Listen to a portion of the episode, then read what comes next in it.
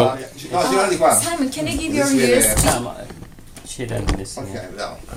Batarya kalır mı? Var bir tane. Yani, Daha kolay değil mi? Dur. Şey, hadi hazırsak. Infatti. um, so, başladı mı bu? Başlamadım. Hazır olsun. Onlarda ben hazır için. Simon, uh, Yep. we are ready. Me too.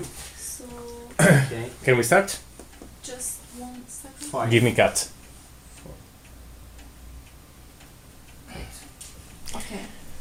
So, what is your story? Tua storia. La mia storia inizia nel eh, 1981. Vengo abusato da un sacerdote che all'epoca aveva circa 26-27 anni e aveva preso i voti solo l'anno prima, nel 1980, e eh, già in quell'anno aveva abusato di un ragazzino, quindi era stato spostato dalla parrocchia di Valleggia alla parrocchia di Spotorno dove poi vi- vivevo io. Gli abusi sono andati avanti fino ai 13-14 anni, dopodiché eh, bruscamente lasciai sia la parrocchia che gli amici proprio eh, per sottrarmi agli abusi, non, non, eh, avevo, non avevo trovato nessun'altra soluzione diciamo, ehm, per sottrarmi a questi abusi, abusi sessuali. Purtroppo di lì eh, poi iniziò lunga, un lungo periodo che durò fino verso i miei 30 anni di tossicodipendenza. Iniziai a drogarmi con varie disavventure, fortunatamente nessuna di carattere penale, però eh, diciamo fu- furono anni duri, poi andai in comunità e eh, mi, mi, tolsi dalla tossicodipendenza. Diciamo che un po' verso i 30 anni iniziò la mia vera vita eh, che si era interrotta a 11, perché avevo 11 anni quando fui violentato perché iniziai ad avere le mie esperienze sessuali. Io fino a 30 anni mh, per il trauma non ho mai avuto eh, rapporti sessuali tranne che quelli con, con il prete che mi aveva abusato. Poi eh, per il resto ero rimasto spaventato, avevo paura. Quindi eh, riniziai a prendere in mano la mia vita, il lavoro e ricostruirmi con grande fatica una vita. And uh, did he answer at what age and how No. how long? No. So we can say um, when this happened. At, uh, what about the age of him and how long it lasted? Uh, quan- quando è successo? Che età avevi tu e per quanto tempo è durato? Gliel'ho già detto? Hai detto dell'81, non lo so. Sì, 81. È l'età Ah, proprio... Mm, eh, Io avevo all'epoca io avevo 11 anni e è durato fino ai 14-15 anni circa. Ok? Yeah. From 11 to 14. Okay. And after how long he decided to Okay. talk about this and how? Dopo quanto tempo sei riuscito a parlarne? Come, come mai c'è stato il periodo di latenza?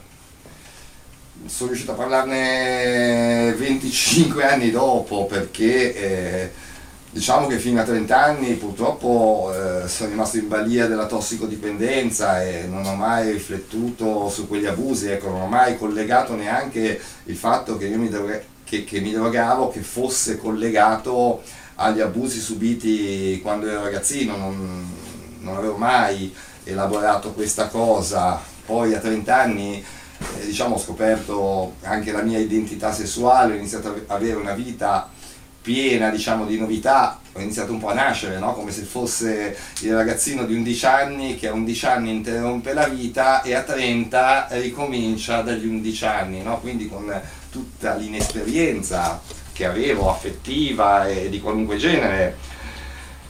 E non ho pensato eh, più a quegli abusi, ecco, o almeno non li ho mai collegati alle sventure della mia vita. Poi nel 2010, quando in Europa, dagli Stati Uniti, si è spostato, diciamo così, eh, lo scandalo sul- sugli abusi sessuali dei preti cattolici, e ho iniziato a rielaborare le cose.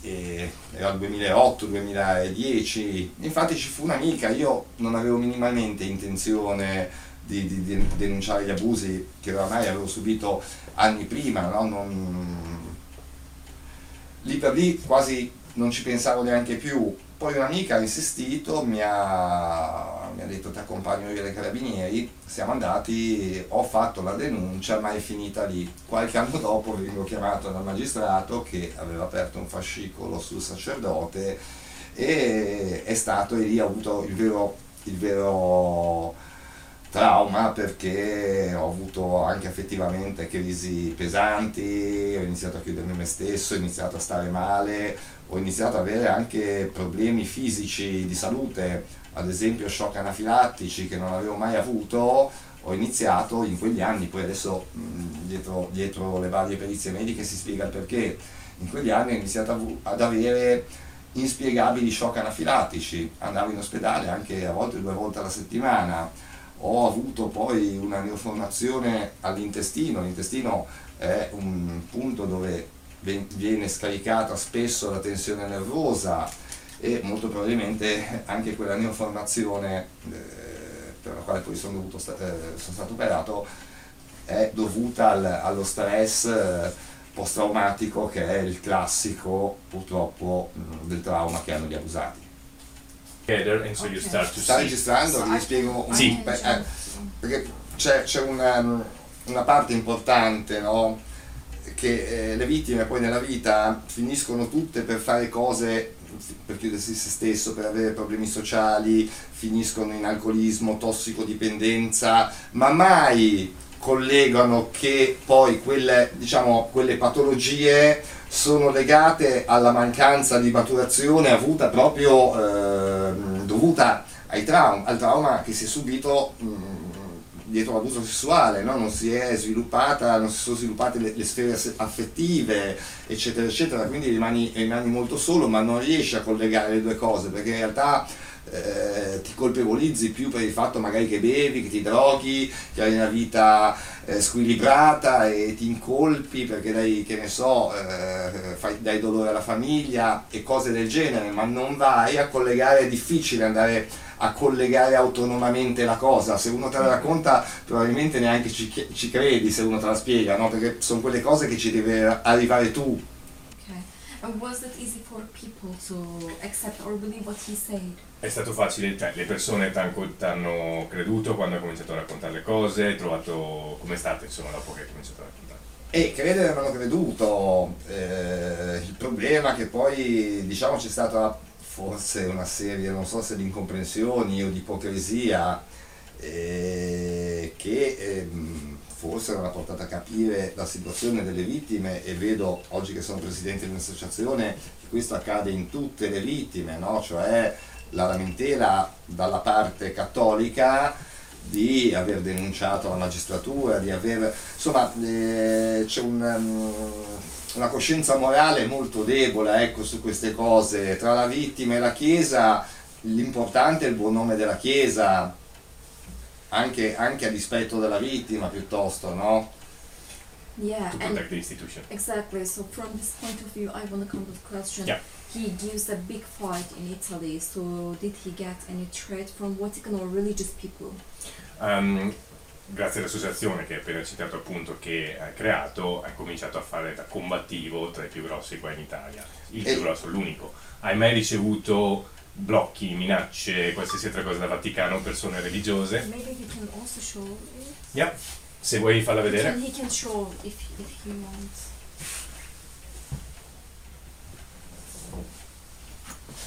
Sì. Io non so, non so se dal Vaticano o da dove, questo l'ho trovato nella buca delle lettere, una mia collaboratrice nel 2014, una mia stretta collaboratrice, Luisa Bonello, eh, è ancora aperto il processo adesso, è stata trovata eh, suicidata, ammazzata con un colpo di pistola nel letto di casa sua. Un po' di cose strane sono successe, ecco, poi eh, dire che sia stato il Vaticano, dire che sia stato altro, le prove non le abbiamo, però eh, Quindi, quanto era? Due settimane prima del summit a Roma? cosa? La Sì. Badotte. Just a Sì. couple of weeks before the summit. No, però aspetta, aspetta, aspetta, c'era il summit e c'era l'inizio del processo della Bonello. there was a couple of things. In that moment, when it has arrived, there was uh, the synod, the summit, where he was have to also to have the meeting with the Pope. Se vai ancora in chiesa, qual è la tua relazione con la chiesa? No, non vado in chiesa, non vado più in chiesa da anni. Mm, non, non eh, direttamente dietro queste cose, forse fossi rimasto cattolico eh, sarei- avrei continuato ad andare in chiesa, non lo so, Eh, non vado più in chiesa per altri motivi, sono ateo, non credo e non vado in chiesa per quello.